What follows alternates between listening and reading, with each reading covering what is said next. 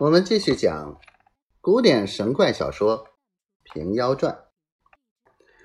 赵一回来，众人都到他草堂上坐定，要他出彩做东道。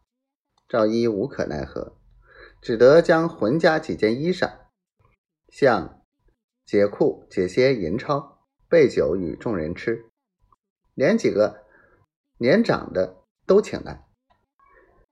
众人。咬嚼了一番，临起身道：“既扰了大郎，今后别人问时，我们便答应一声，有狐精也罢。”赵一愈加不忿，从此更不提射狐一节。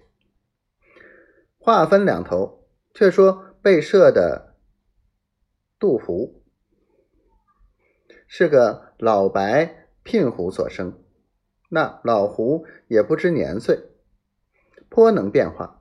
自起一个美号，叫做圣姑姑，在这雁门山下一个大土洞里做个住窟。这山东西两峰突起，高其高接天，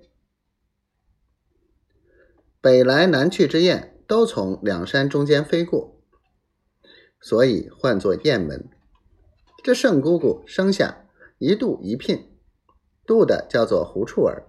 聘的叫做胡媚儿，原来胡精，但是五百年的，多是姓白或姓康的；但是千年的，多是姓赵或者姓张的。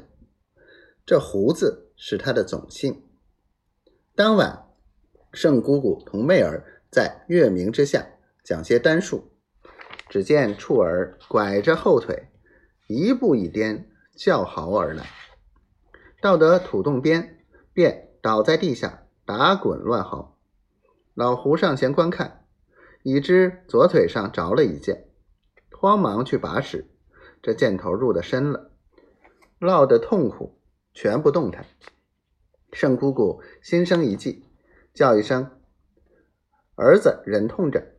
屏一口气，将牙关紧紧的咬住箭杆，用双手把他的腿尽力一推。噗的一声，这箭杆便离了皮肉，抽出来撇在一边。那杜甫发昏去了。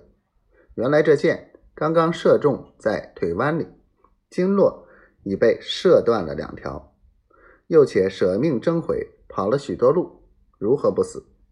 圣姑姑对着流泪，唤妹儿一起抬他到土床下放下，经两个时辰方醒。这老胡也识得几味草头煎汤洗治，全无功效。两日之后，看着待死，正在悲伤，忽想起益州城有个太医姓严，讳名严三点，此人有起死回生手段。若求得他要来时，有何于哉？吩咐媚儿好生服侍哥哥，自己扮作有病的老盖妇。提一条百节竹杖，径往成都府而来。只因这番，只叫老夫平添一段的见识，重启无限的事端。正是法事有缘终到手，病当不死定逢医。毕竟严太医如何用药就得那小狐狸精？且听下回分解。